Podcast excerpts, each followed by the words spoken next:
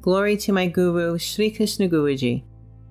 In the last episode of sharing the Bhagavad Gita, we completed through chapter 2, verse 30. In that, the Lord Sri Krishna has given Arjuna an understanding of what is the soul and the wise men who know it, and he taught Arjuna why he should not grieve over the dead. So today we'll continue the Bhagavad Gita in chapter 2, the Sankhya Yoga, the Yoga of Knowledge. Let us begin. This is chapter 2, verse 31 through 36. The Lord is speaking. Besides considering your own duty too, you should not waver for there is nothing more welcome for a man of the warrior class than a righteous war. Arjuna, fortunate are Kshatriyas who get such an unsolicited opportunity for war, which is an open gateway to heaven. Now, if you refuse to fight this righteous war, then shirking your duty and losing your reputation, you will incur sin. Nay, people will also pour undying infamy on you, and infamy brought on a man enjoying popular esteem is worse than death.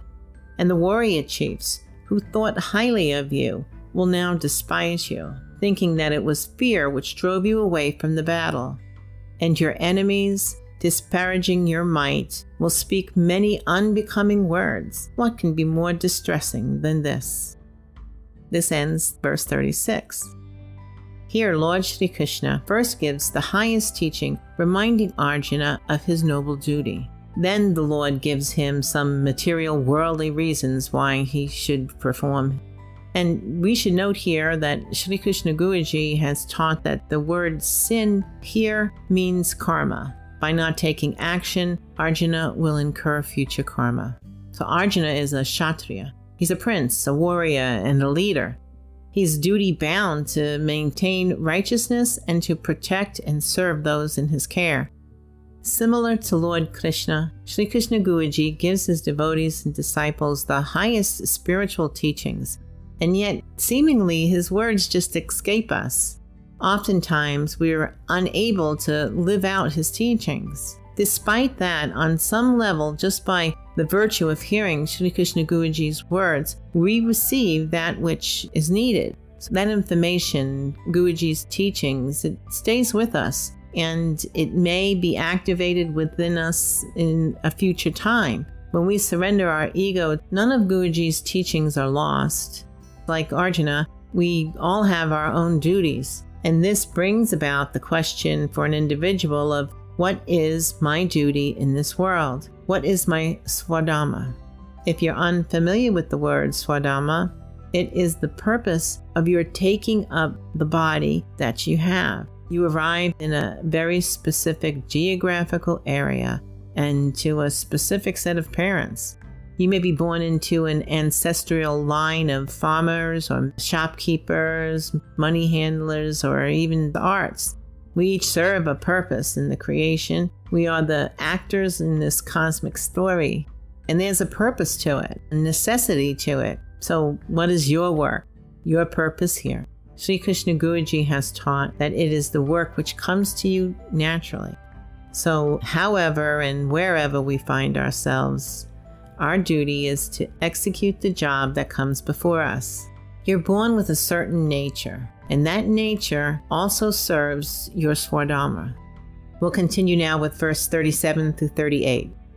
Lord Shri Krishna said, Die and you will win heaven, conquer and you'll enjoy sovereignty on earth. Therefore, stand up, Arjuna, determined to fight. Treating alike victory and defeat, gain and loss, pleasure and pain, get ready for the battle. Fighting thus, you will not incur sin. This ends verse 38. Here, the Lord has imparted a key spiritual lesson of equanimity. Whether you have a gain or loss shouldn't matter. We are swayed each day between pairs of opposites. For example, when we're winning, we feel elated, and when we face defeat, we feel deflated. We have always sought after pleasure and have gone to extraordinary measures to avoid pain. When someone is nice to us, we feel so good and we want to take that person close to us. Yet, as soon as they say something we don't like, we want to run away from that person. The untrained mind, it swings back and forth as if on a pendulum. This swinging of likes and dislikes are created by our desires. A life driven by desires alone, it just can't bring about anything permanent. Satisfaction or contentment will always be fleeting since there will always be a new desire that's rising up in the mind. When we're able to tame this pendulum of attraction and repulsion, we become fearless. We begin to understand that there's more to know about ourselves. We begin to recognize ourselves as that which is beyond the frightened or indecisive mind. Know that we are not the flesh, but we're the spirit soul that runs this body. But we shouldn't try to negate the importance of the body. Know the body along with the mind and intellect to be your vehicle. Imagine they are your chariot and horses. And know the supreme divine person to be the driver of your chariot. And know yourself to be that Arjuna. The Lord has work to be done in the world, and when we let go of our personal ego driven by desires, we can be His instruments to get things done. So we'll stop here today. This concludes today's episode of Sharing the Bhagavad Gita. We have finished through verse 38 of chapter 2. Next episode will continue at verse 39. Thank you for listening. God bless and lots of love.